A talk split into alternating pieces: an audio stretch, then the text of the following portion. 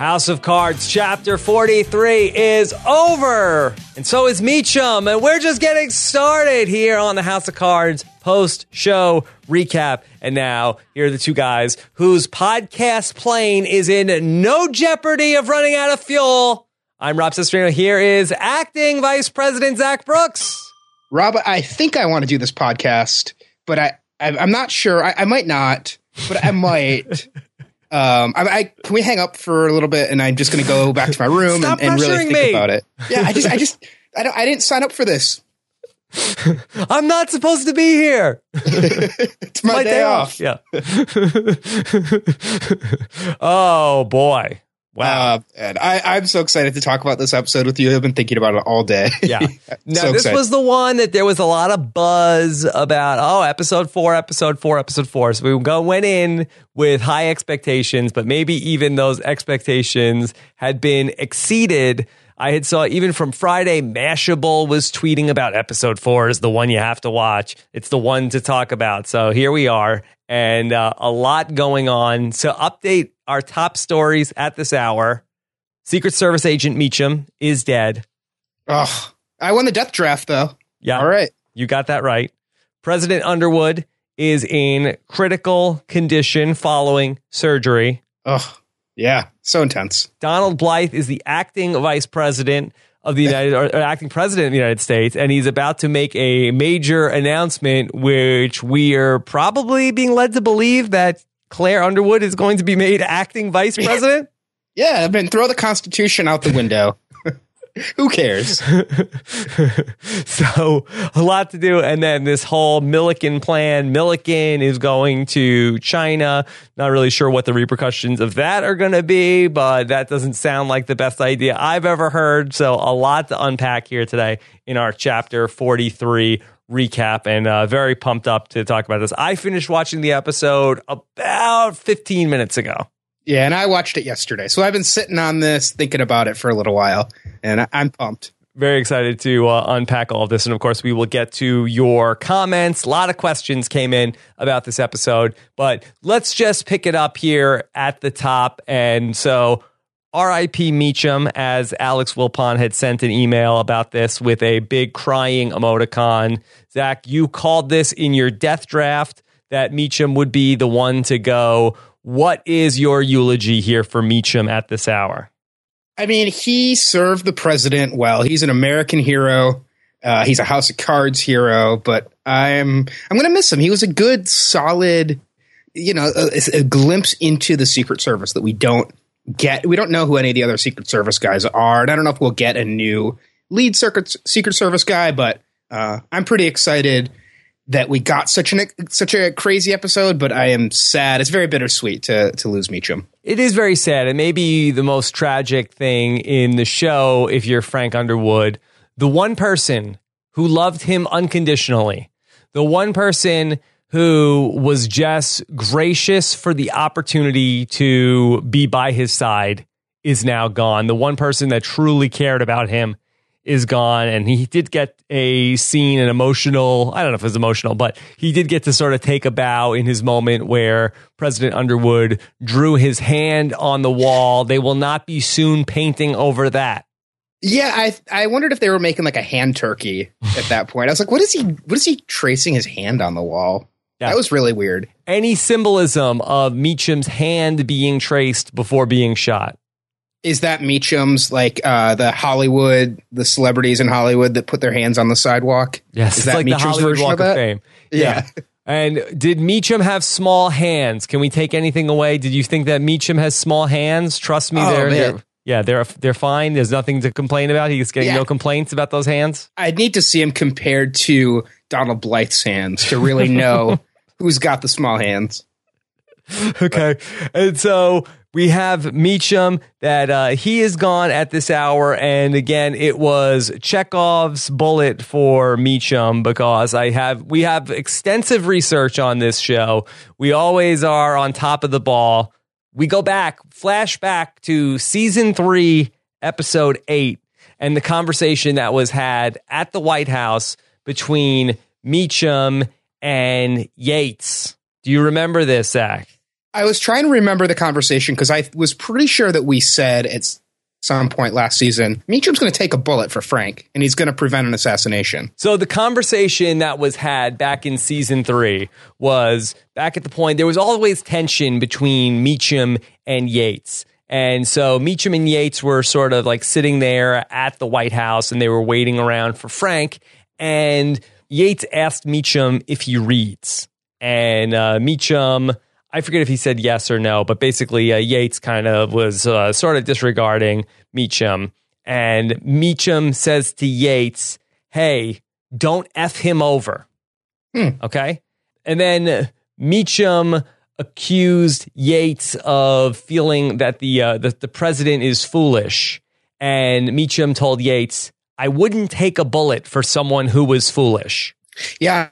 And I mean, that was, you know, Chekhov's line delivery there, if you want to if you want to call it that. Um, and I, I wonder if other people predicted this, too. I'd like to know in the comments or on Twitter if people saw this coming, that Meechum was going to uh, be killed. Maybe don't tweet that Meechum is killed just to not spoil people, but Um, just let me know yes or no if you saw it coming. Yeah, so give people a hashtag of uh, Chekhov yes or Chekhov no. Yeah, I think that that works.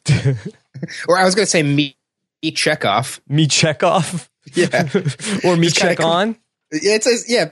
Oh, yeah, that works. Me check on, me check off. Well, which is which? Me check on means that you predicted that Meechum was going to take a bullet for Frank. Me check off means you were off this bandwagon and you didn't see this coming. So Meechum is uh, no longer with us. And again, that probably, if we're going to uh, do the full on eulogy of Meechum, I guess the highest high in the Meechum storyline had to have been back in season two, episode eleven, during the now infamous Threechum. Oh, definitely. That was his Uh, his swan, not a swan song, but his his moment of glory, his perfect dive. I mean, that was that was a really great moment for Edward Meechum. Okay, I have two theories for you. Yes, um, that, to go with this. So one is something that I've been meaning to bring up on the podcast, and, and I thought I'd have a little bit more time, and I clearly didn't. Um, we're Just seeing like a lot of yeah, exactly. Who knew? Ran out of time. So we're seeing a lot of Dallas this season. Um, with Claire being down in Dallas, and maybe it's because I'm watching eleven twenty-two sixty-three, but I wondered if Dallas was kind of a hint that there was going to be an assassination attempt coming. I personally, I think that might be a little bit of a stretch, but it's possible. I mean, that they have established from way back when that Claire is from Texas, but I think we'd probably have to see if there's more to that. But I mean, it, it is a possible theory. I, I probably would say I'm more out than in on it. But yeah, I'm just kind of mixing all the shows together with eleven twenty-two sixty-three and House of Cards and um, coming up with my own Oliver Stone conspiracy theory. Yes. Yes. Was there a second gunman? Yeah. I mean, uh, we saw one and it, it was very I only watched it once, but it was very kind of hard to follow how that whole situation played out. Yeah. Well, actually, are we burying the lead also? Lucas, also dead at this hour. Yeah, no, I was fine burying that lead. Bury the lead, bury Lucas. Let's, uh, let's now, move on. In our last episode, uh, Johnny DiSevera wanted to know over, under, Lucas dead by episode six. We both took the over. We said he was this season's Rachel, but how do you like House of Cards getting rid of Lucas so quickly by the fourth episode of the season? He is out of the picture. Bravo. And for a Netflix show that can't get kind of live feedback from the audience to know, oh, this character's not working, we got to get rid of him. Uh, they knew their, their audience and they got rid of him quickly. So, okay. So, good job. I think that this is going to be a major problem for Dunbar. And I wrote in my notes that maybe Dunbar is D O N E bar at this point, because that she had the conversation with the attorney general about Lucas Goodwin and maybe, oh, maybe we should listen to him. She met with him in person. Then there was the conversation that they told Seth about Lucas Goodwin. So this is so much going to get back to Dunbar. Wow, I actually did not even put that together. I thought the opposite. I was like, all right, well, now Dunbar is going to take the mantle of investigating Zoe Barnes and Pete Russo, and we're just going to see this dragged out further and further. Uh, but I like your idea a lot better. I think that's really exciting. I mean, could you imagine if one of the presidential candidates was assassinated and then it f- came out that like two days before one that the person that assassinated a candidate like met with Kasich somewhere? Like that would look really, really bad for a candidacy. Yeah, I, I guess I didn't think that they would be able to really trace that. Um, because he's using a different, well, I guess they know his, his fake name. Yeah. Um, but yeah, I mean, it, that's definitely possible. And I think that would be really interesting to see that play out. Because the Dunbar chief of staff had the conversation with Seth where she mentioned it. Plus also Dunbar also called the attorney general to sort of corroborate that story once they start trading names around. So that's where I think that Dunbar is going to ultimately have slipped up. We talked about how she seemed like she had this sort of perfect record, but I think that this is going to be her Waterloo here with once Frank gets better and we see that she had some connection to this guy. Yeah, and we said early on that, you know, we didn't want it to just be kind of a boring primary where it's like Frank's down in some precincts and then he gets some states back and and he just wins over the over the vote. We said that's, that's not what's going to happen on House of Cards. It's got to be a little bit more interesting. So uh, this causing the end of Dunbar would definitely fit in that category of interesting. In fact, I think it may not even be her Waterloo. I think it may, in fact, be her Water Lucas. Ooh, Water Lucas gate. maybe maybe we'll see let's see what how we feel at hashtag time. Yeah, I, I got that written down. Okay, so let's talk about Claire now, and I think that this is also a very complicated scenario that should she become acting V P now under Donald Blythe, is she not incentivized for Frank to not make it, Zach? Yeah, I mean, this is I think this is a great opportunity for Claire. I think she is seizing the moment, uh, carpe diem, and she is she is ready to turn over the table on this whole situation with Frank. Yeah. Yeah. So what is the better scenario for Claire? Because I could see it going both ways.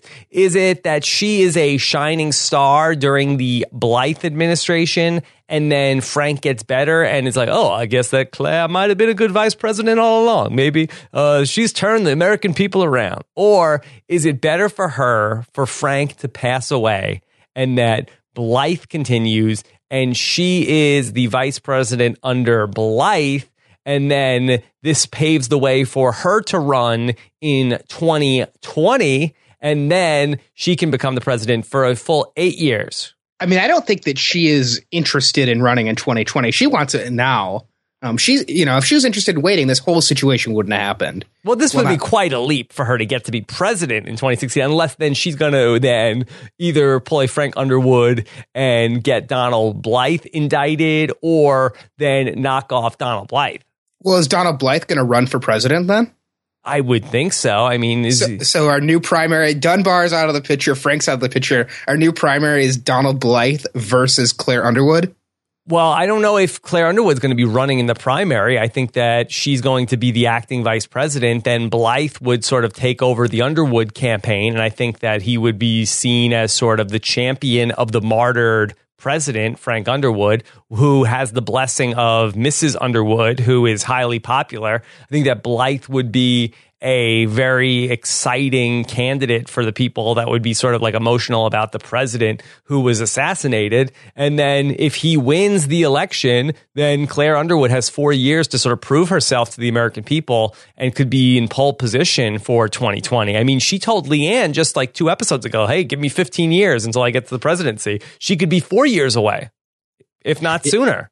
Yeah, I mean, I guess if you want to put all your cards in Donald Blythe's basket, all your eggs in Donald Blythe's basket, um, you know, I I see that we have an inept president upcoming whose name is Donald. And, uh, you know, it, it's not that different from reality, possibly. on House of Cards, on House of Cards. Yeah, House, that's what I meant, House yes. of Cards. So then in terms of uh, Claire Underwood, what do you think is the better scenario for her? Does she want to prove herself now and hope that Frank gets better? Or do you think that now she is best served for Frank to not recover? I mean, I think she doesn't have Frank standing in her way if he doesn't recover. And I think Frank is, you know, Donald Blythe is not an adversary for her, just like he's not an adversary for Frank. But you think that she could become a player in the twenty sixteen Democratic primary then at this point? No, I think I think you're right. I think she would, you know, I think Blythe would run for president. She would be his V P.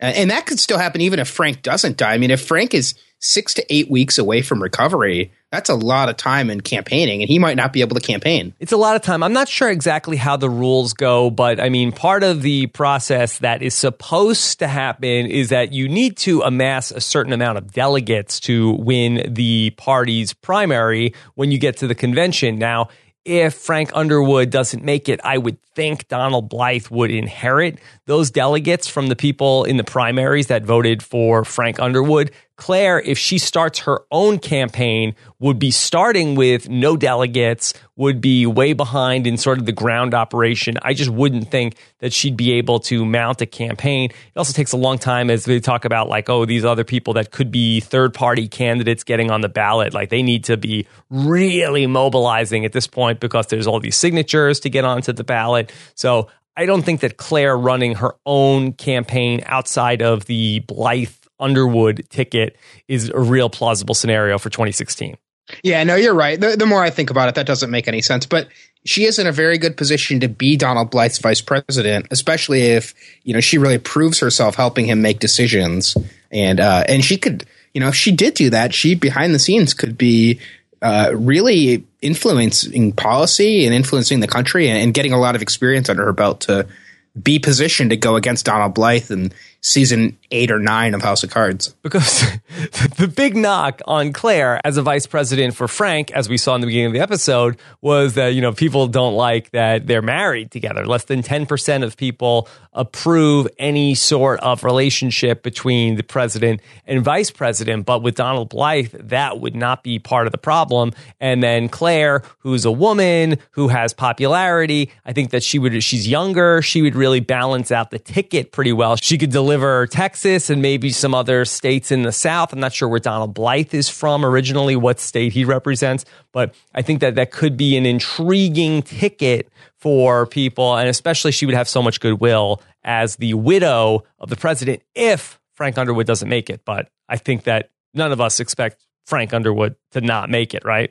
Right, but what if Frank is so incapacitated because of this that he can't run? He, you know, he's He's injured. He can't be president. He can't move. He's got to be under, you know, he's got to be under hospital care for a really long time. I mean, I think there's a lot of scenarios, actually, the more we talk about this, where Frank doesn't run anymore because he can't. He's too he's too hurt. And uh, Claire carries the the flag for Frank, carries the mantle as Donald Blythe's running mate. So you think that Frank Underwood could be incapacitated to the point that he can no longer serve as president or he needs to go into rehabilitation? I just feel like that. I can't imagine that this season goes that far off the rails where we're going to be seeing Kevin Spacey recuperating for most of the season. Yeah, I mean, I think that he would, you know, he's not going to be um, in a coma or anything for the whole season. I think he'll be awake, but I just could see there being a way where he just physically can't do it. Um, he lost three quarters of his liver, they said, and um, he had a six-hour surgery. And, and did you notice where Frank got shot by the gunman? Where? Right in his abdomen, right where that dream of Claire stabbing him with the glass happened. Oh, interesting. Very yeah. interesting. All right, I have a couple other things I want to talk through with this that I need you to help me figure out. So the note that Claire gave to Leanne to deliver to the president in person. The note said about how Super Tuesday, she's going to announce that she's filing for a divorce. What were the terms of that? That was if Frank doesn't make her the vice president, then she will be doing that, or her terms are non-negotiable. She's being named the vice president, and on Super Tuesday, she's announcing that she would like a divorce from the president. No, I think it's got to be one or the other. I don't think it's non-negotiable because it, it wouldn't make sense for him to name her the vice president and then say we're having a divorce, even if the public opinion is that they don't want a married couple to be president and vice president. And so they could say, we think it's more important that we can run the country than be married. I just I, I think it's she's trying to threaten him, and she would drop this news on Super Tuesday because what a damaging day to drop that kind of news on him. Yeah.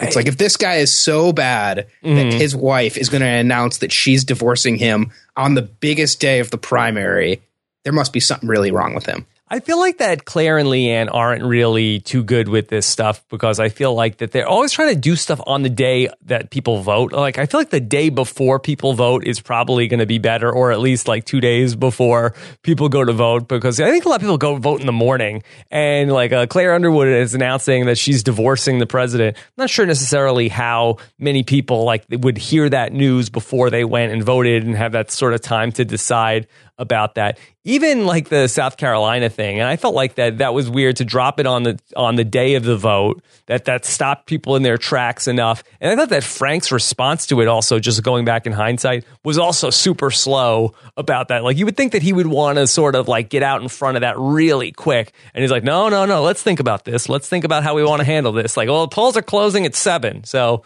you know, tick tock, Mister Underwood. Yeah, no, that's true. I think it, maybe that's just a T V trope that if they say we're going to drop it the day before Super Tuesday, Super Monday. A, yeah, I mean, as a as a um, as a T V show, it's like, oh, that's what the Monday before Super Tuesday, Super Tuesday Eve. I mean, it, it, you just say Super Tuesday, and you're like, all right, I feel the gravity of this, and yeah. They don't want you to think too much about it.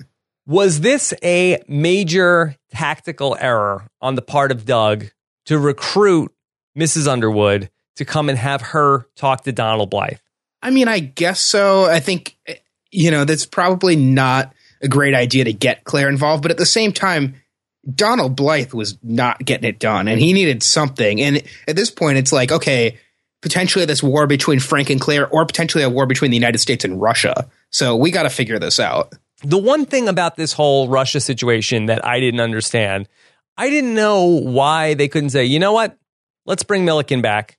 Let's land the plane. Let's think about this for a couple days. Like, I didn't understand what was the ticking clock where Milliken needed to be delivered to these people by a certain time, or something was going to happen. Why couldn't they just bring the plane back and say, hold off on this? There's been an incident. The president has been shot. Let's just think about this. We'll get back to you guys next week. Maybe. I, I know the plane was in the air. Why couldn't we just sort of land the plane back somewhere on U S soil where we could then just think it over for a couple days? Uh, is it because the plane was running out of gas? It's like Speed, where the plane's got to got to keep going, and if it runs out of gas, it's just going to crash. But so we can get the plane to China. I mean, that seems like that uh, Russia and China are not exactly. I mean, maybe in, in, in certain parts, the, like it's it's close enough, but we don't have like an Air Force carrier that we could land the plane on if we need to. I mean, this is a super executive order. Well, it's a secret plane, though. Yeah. China's definitely a lot closer than the United States is to Russia. Sure, but we don't have any friendly country where we can land a plane if we need to. If, like, you get a call from the acting president, we don't have an ally that we could land a plane at and say, hey, hold on, uh, can we just gas up and get the heck out of here? Yeah, I mean, if you're like, you know, Cambodia or something over there, and they say, hey, we want to land the plane here, are you just going to be like, oh, okay, like there's no diplomatic issues that this is going to cause, and, and there's not a guy seeking asylum? I mean, we're landing a plane unannounced in China. Yeah, that sounds like a terrible idea. Yeah. Now, there are borders, so uh, my geography is not good. There are places that we can land a uh, that Russia and China do share a border uh, in a couple places. Uh, that being said, we can't land a plane in Japan. Japan won't say, or South Korea. I mean, I don't know who Russia's allies are. Maybe they're allied with all of we those countries. We can't get back to Alaska? Uh, I don't know. Call Sarah Palin. Ask her if she can see Russia from her house. You would think that we would have some alternative where we could say, hold off on this. Wait, hold on. Let's let's just let's, we we can we just get like uh, like two days on this. Give us forty-eight hours on the Milliken thing. See, now you sound like Donald Blythe wanting more time. It's like, no, you got to. If you're president, you got to make a decision hey, now. If I don't like the way the table is set, table is turned over. Wait for your reservation for an hour if the table's not set. Yeah. So this uh, Underwood, Claire Underwood and Blythe alliance is an, an unholy alliance. And, you know, this really has backfired on Frank, where he wanted this weak-minded vice president. And now here comes Claire Underwood, which has just come in and just completely manipulated this situation. Yeah, I mean, I was going to say, too, like, if you want to talk about tactical errors, I think, you know, tactical error getting Donald Blythe to be to be vice president uh, in the situation like this happening And, and, and you know, Frank couldn't have known he was going to be assassinated, but the craziest stuff happens in this show. This is a world where lots of really crazy things happen and the vice president becomes important. It's probably not good for the country that Donald Blythe is now running the country. Probably not. Uh, what did you think of Frank's idea to go and talk to the protesters? Do you feel like that was that a major miscalculation from Frank Underwood? No, it reminded me of like a callback to season one when we had the teachers union protesters outside of his event. Mm-hmm. Um, I, I did really like the sign that said "F you, Mister President." I thought that was good. Yeah, and I, I liked Blunderwood also. That w- that would be a good hashtag for those protesters. Some creative sign writers that are out there. Yeah, definitely.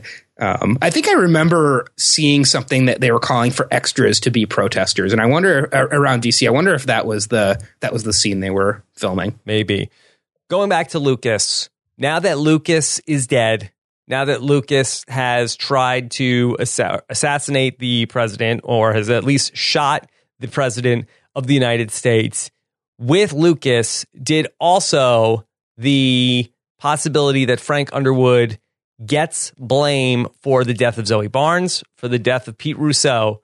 Is that also dying with Lucas Goodwin?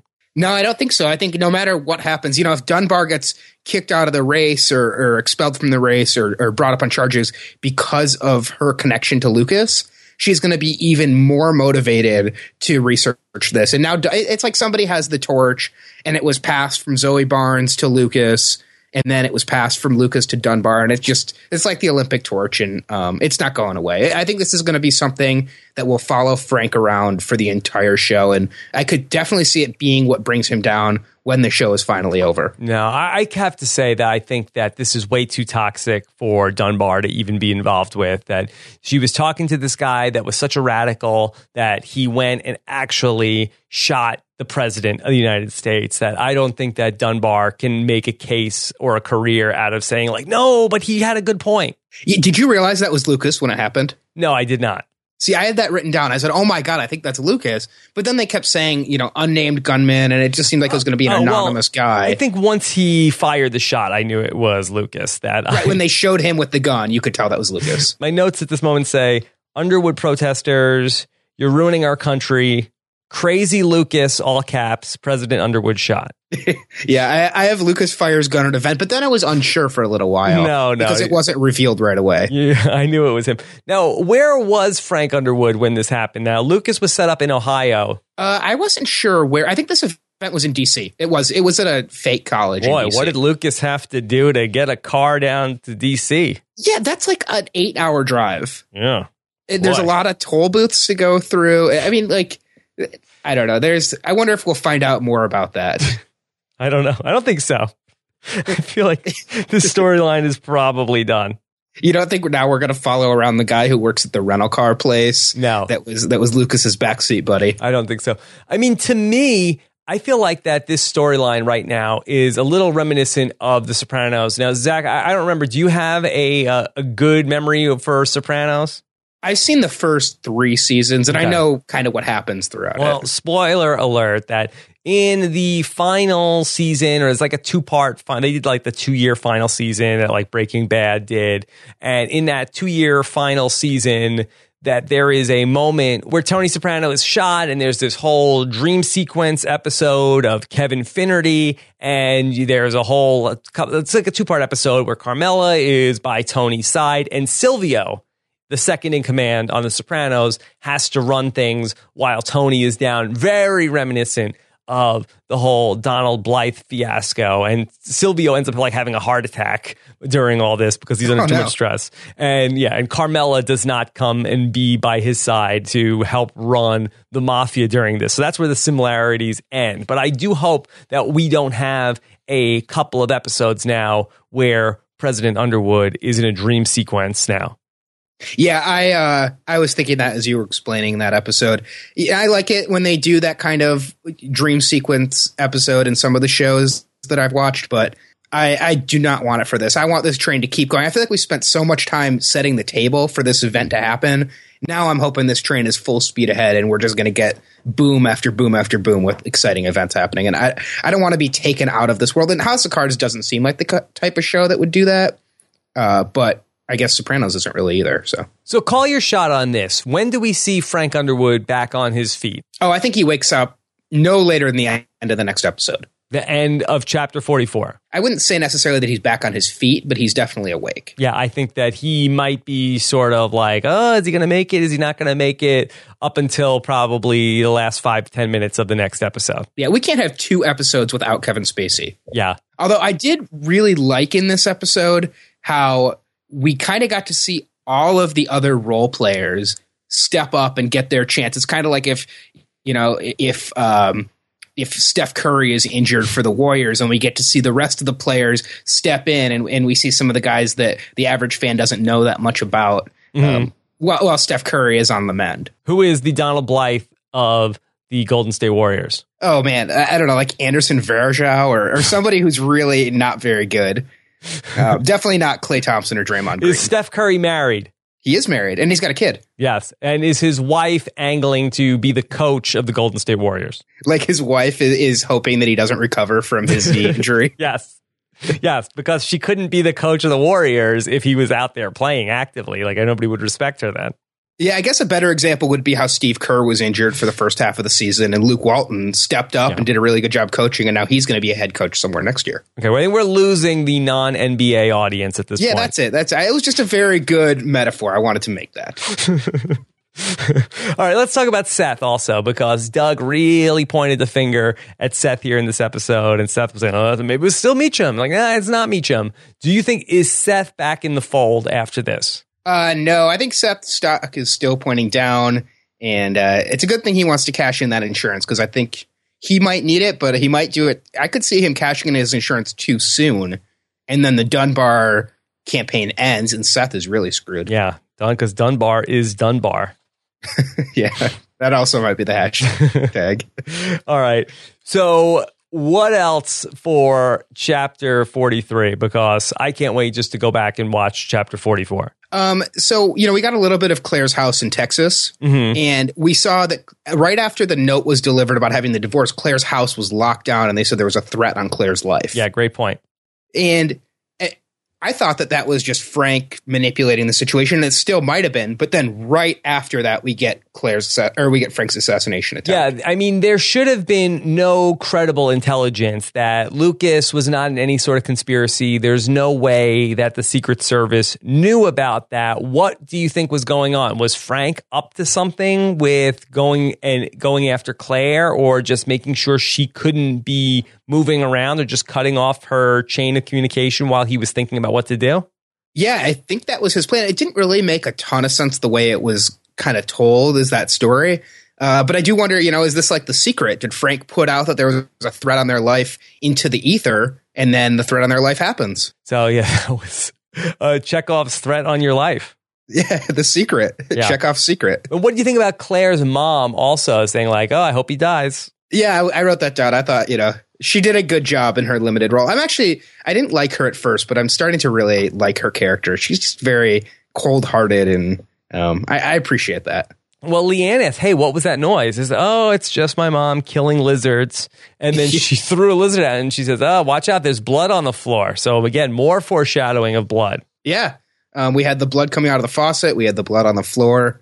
So, you know, blood, blood from Frank. There's blood on the ground after Frank and Meechum were shot, so... So we were talking about this in sort of big picture, but we didn't really get into the details of this.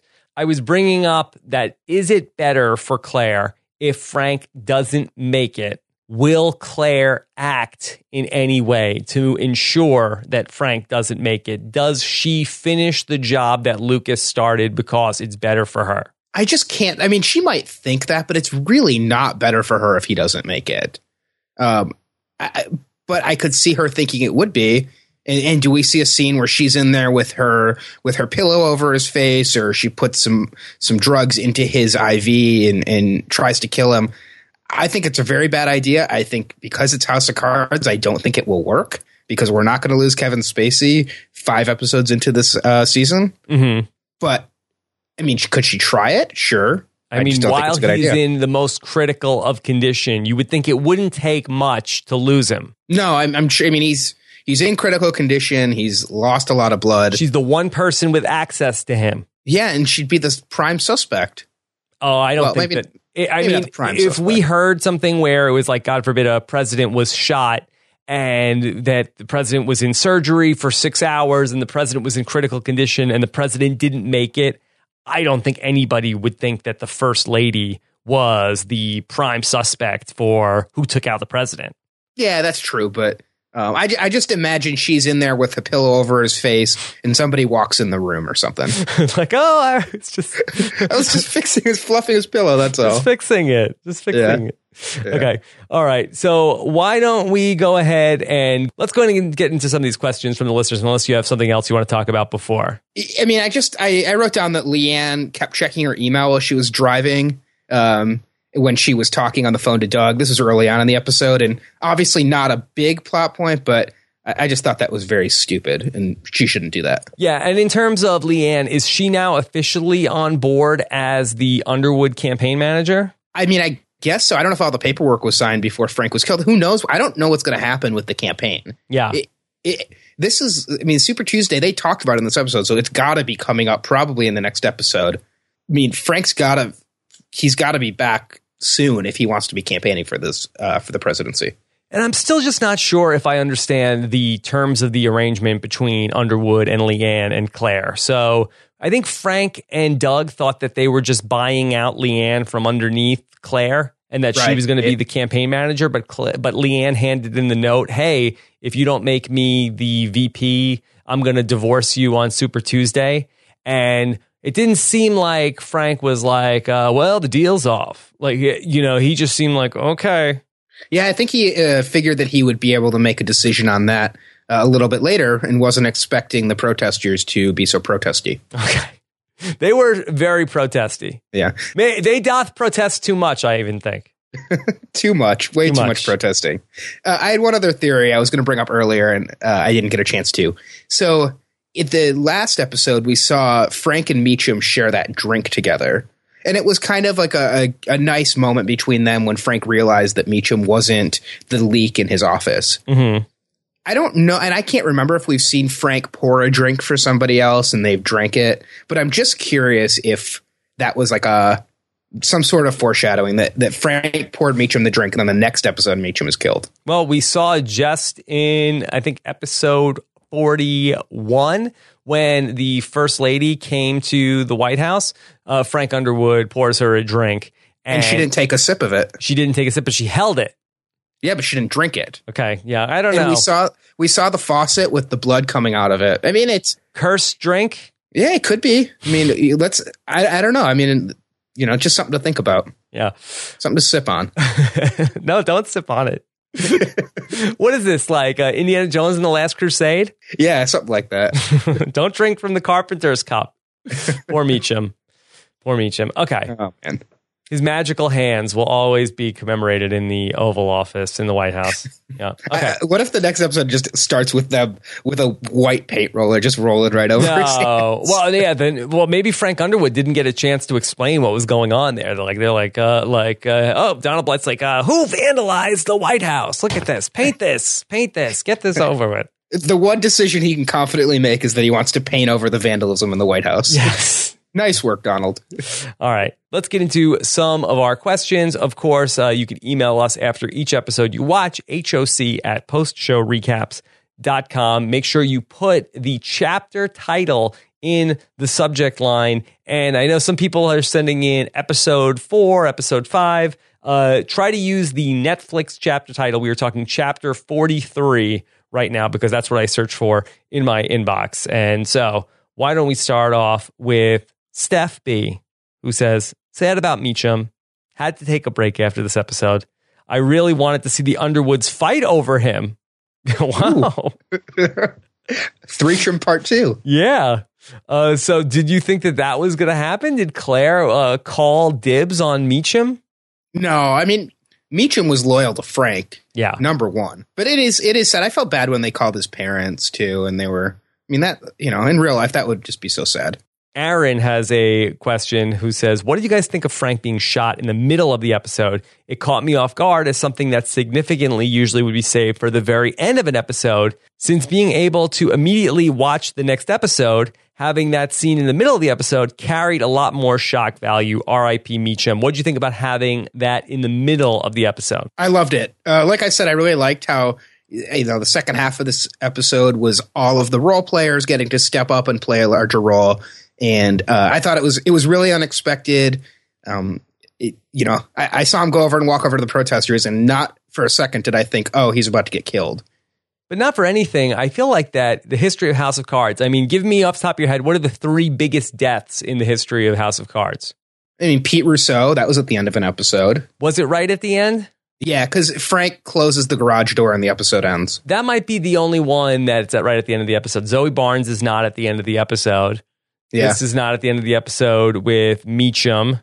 Rachel does not get killed right at the end of the episode, uh, the end of last season. And that's not a big death also. Let's not let's not put her in the same sentence. I think it's in the top five. I think it's in the top five uh, deaths on this show. Well, there's has there been more than five characters killed on this show? I think there's been some more characters killed. Xander Fang, would you put him above Rachel? Did he die? Uh, yeah, I think he was killed. I thought he got arrested. Oh, well, I mean, if they're going to China, we might see more of him if he's still alive. Maybe. Maybe. I mean, that was, you didn't think, you didn't make that China connection when they said that? I mean, I wasn't thinking uh, Xander Fang. Yeah, Xander Fang, Raymond Tusk. Are we just going to, we got to fill the the Lucas and Meechum roles in, with some characters. So, yeah. Maybe we'll see a return. Okay. Zach, do you have an email? Yeah, I got one from uh, fellow Post Show Recaps host Antonio Mazzaro. Yes. And he says, so knowing what we know about what Lucas had to do to get the car, what in the world did he have to do to get a gun? Yeah, I don't know. Was it Leanne's gun? It wasn't such a tiny gun. No, I don't think so. Yeah, we don't we don't want to know what Lucas had to do to get the rental car, to get the gun. Uh, just trust us. It was uh, more than uh, you would want to. Yeah. Paid a heavy it- price. Yeah, I'm glad I'm glad that's one of the deleted scenes. That can stay a deleted scene. How about Meechum, that he took out Lucas before ultimately dying? Yeah, that, how, I don't know. That, that whole thing was, yeah, it was very, I guess if you were actually in that situation, it would all be a blur too, but um, good good for, or good for Meechum, and um, he went out a hero. Okay. So Antonio also asks, what are the chances that this was something Frank somehow staged? Seems odd he asked Meechum any news, to which Meechum responded, everything's secure, sir. Was this regarding the unspecified threat on Claire? Is that threat related to Lucas's seemingly wild lone gunman act? I feel like that there is almost zero chance. I might even say there is a zero point zero percent chance that Frank orchestrated this. He lost his number one guy, his most valuable asset. He would have to get Lucas in on it. Lucas, we've seen nothing to show that Lucas is actually trying to work with Frank after all this. So I think there's no chance that he's actually in on it. I think that maybe when he's asking Meechum what's going on, maybe there actually was a threat on Claire's life. Yeah, I, th- I mean, I, I would say there's a zero percent chance of that happening too. And, and I like to throw some wild theories out there, but Um, that would just be, I mean, that would be way too hard to swallow. Yeah. And he didn't even know Lucas was out. I mean, no, no. Yeah, no, there's no chance. Andrew um, has a question. Wants to know, Rob and Zach, before the season started, Zach called Meechum taking a bullet for Frank in the death draft. And in the chapter forty recap, he said he didn't think Lucas would make it out of the season alive. So tell us, Zach, who's dying next? Who else do you have your sights set on? Oh, man. Oh, I have to make a prediction. Yeah, what do you um, got? Let's go with uh, Elizabeth, Claire's mother. That's Claire's kind of an easy mom. One. Yeah. I think that's a pretty solid call. Yeah. I, I mean, I don't want to press my luck too much, but it is nice to be right, right about some things on this show. Yes. Okay. Then uh, let's take a question. This is from uh, Spencer Y. People were asking if this was Spencer Bledsoe on Twitter. No, it is not. Uh, Spencer Y. He wants to know about, with all the intrigue involving the election campaigning, I thought that this plot point was unnecessary with the Russians, but with what happened to Frank in the episode, will this subplot be the tool that Claire uses to crush Frank or elevate herself into serious consideration as V P material? Based on Claire's aspirations, would it behoove her to screw over Frank and do a stellar job and make him look good? I mean, I think if she does a stellar job, that's got to be the number one goal. This is like, you know, if your coworker or your boss is out on maternity leave, and so you're stepping up for a little while, you're stepping up for a few months and taking on some more responsibility, you want to crush it. You want the American people to see that you are a bright, shining star and you should be vice president and someday president. I think that she's going to try to do a good job, and she thinks that this China plan is going to work. And I don't know, do you think, how do you think this is going to go? Because we've seen sometimes that Claire has these ideas and they don't go so great. Yeah, I feel like don't pick China as the place we're going to land. Uh, we've already had issues with China in the past on this show. Uh, that's, I mean, it, it can't be random that they picked China. So I don't, I don't think it's a good idea. I think pick somewhere a little bit smaller, a little bit more remote. Uh, let's not ruffle any feathers here. Yeah, or even rustle them, because yeah, neither. Kathy is saying, don't do this. This is a bad idea. And I do feel like that as the writers use Kathy, I feel like the more often than not, Kathy is a person that we should respect what she has to say. She knows what she's talking about. So when she's saying, hey, this is a bad idea, I don't think you should do this. And now other people are saying, all the military advisors are saying this is a bad idea. Don't do this. Should we believe that Claire knows best? No, I think Claire is just trying to shake things up. She's trying to make a big move, and I do not think this is the right big move to make. What if Claire makes a huge mess out of everything? How does that affect this show? I mean, that would also be really interesting. I just, I mean, she already kind of did that last year, though, when she was um, ambassador. Mm-hmm. So I, it might be kind of retread if she did it again. Yeah. I mean, so, where does Claire I, go from here if she just screws everything up and nobody likes her? Uh, I mean, then she just goes with the emotional angle of being Frank's wife, where he's dead or on the mend. Frank just wakes up and is like, my wife. Frank is Borat. Yes. All right. Last question, Johnny DiSevera, bringing us home. He says, I went back and checked the scene where Walker and Frank were looking at the painting on the wall, and Walker is sitting on the same side as Meechum in this episode. I was going to ask if there's any significance for this and Meechum later this season, and we got to find out the answer in this episode. Rest in peace, Meechum. Uh, what did you think was the significance of Walker sitting in the same chair that Meechum sat in? Well, they're no longer in the White House, and they're no longer going to sit in that chair anymore. Yeah. One of them, Frank, wanted out. The other one, Frank desperately did not want out. So yeah. both are I- gone from the show. I'm excited for the uh, the scene where Frank wakes up and learns what all has happened, because he doesn't, you know, he doesn't know any of this. He doesn't know Meechum's dead. He doesn't know Blythe is president. Mm-hmm. He doesn't even know he's been shot, probably. So um, I, I'm ready. F- I'm ready for the moment of realization for him. Lucas shot him. Yeah, yeah. I got I got one other question. Actually, it's a pretty good one. Yes. So this one comes from Megan Z, and she says, "What do you think is the most shocking House of Cards moment to date? And where does the shooting rank in rank high in your books?"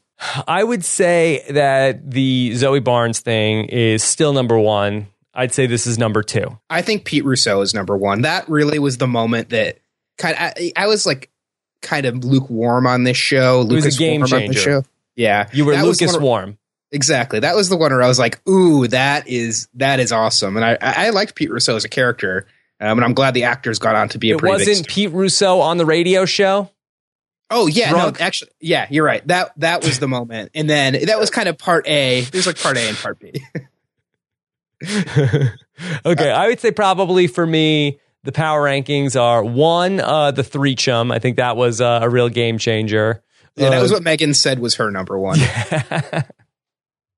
No, I mean, I think that I'd probably put it where we go. Uh, that you're right. That was the first thing that happened. That was really crazy that you could see that Frank Underwood is what he's capable of. I, I still say Zoe Barnes is still past that. Maybe you want to say that's two and this is three, but I think that probably two and three are pretty interchangeable. Yeah, I think that's probably about right. I do feel like, and we've been talking a lot about an assassination attempt. I think if you go back to our, maybe even in season two, we talked about it. I just think it is something that we were always expecting to happen on this show, that there mm. was going to be some kind of assassination or assassination attempt. Um, I was thinking after this episode, if this was like an A B C drama, the trailer for this would be, you know, the moment that shocks America, or the, the moment that changes everything, with really dramatic music and it's kind of nice that we didn't have a preview to spoil this. Yeah, I think it was an interesting call, though, that the show didn't telegraph what was going to happen. We didn't see Lucas trying to get a gun. We didn't see Lucas sort of like uh, lurking in the crowd or anything like that. So the show really played it from Frank's P O V, and I think that that was a smart way to do it. Really was a yep. shocking moment. That was great. There was one camera angle where it was kind of between people's arms and it was it looked like somebody was peeking through, but it was really brief. And then right after that, we saw Lucas shoot him. So um, we didn't get too much of a tip off. Also, uh, big props to Robin Wright, who directs her second episode in a row, and she has a lot of heavy lifting to do. Really would have been a lot easier if Kevin Spacey was directing this episode because he was sort of out of commission throughout the whole second half of it, so that would have been a good spot for him to direct. Maybe we find out the next episode is directed by Kevin Spacey, but I don't believe that that's the case. Oh, man. What if the next episode is directed by Kevin Spacey, and it's a weird dream episode, and everybody says it's the moment when House of Cards jumps the shark? Now, look, now, how could you say that the show jumped the shark when it was the first time I'm ever directing the show? Yeah. Where is the shark? Yeah. Is, is he up in a tree? There's no sharks in Gaffney, so we obviously weren't jumping the shark. If it jumped the shark, it's because it's the episode that I'm not in the most. All right, but, or he's in it a lot because it's the weird dream episode. Yes. All right. Let's get down to brass tacks. So, oh, man. Hashtag, want to go Water Lucas Gate? I mean, there's so many good ones. There's hashtag D O N E bar. There's hashtag cursed drink. Hashtag Gaffney shark. No, this but. episode has to be Water Lucas Gate. I- I'm all right with Water, Water Lucas Gate. Okay, let's do that. So there we are. That is our Chapter forty-three recap. Uh, lots of good stuff here. Can't wait to get into Chapter forty-four. And this is a standalone show. I think that we're probably also going to have Chapter forty-four is going to be a standalone show. Still waiting for some feedback from you guys, whether you like that we did forty-one and forty-two together here in the podcast feed. Of course, you can subscribe to the podcast feed. Go to postshowrecaps.com slash H O C iTunes. We always appreciate your comments as well on post show recaps dot com. Zach, anything else before we sign off for Chapter forty-three? I just can't wait to get back into it. This episode, it, it was tough to have to wait a whole day to talk about it, but um, I'm glad that I'm glad we were able to devote a whole episode to this because so much happened, and it I, I'm I'm loving this season. I'm loving it. Is that a callback to the Lisa Gavin shipping name in season three? That would be that. Yes. Good, good job by you. Yeah. Thank you. Send us your emails, hoc at postshowrecaps.com. We'll be back with our Chapter forty-four podcast coming up here on the House of Cards Post Show Recap. Take care, everybody. Bye.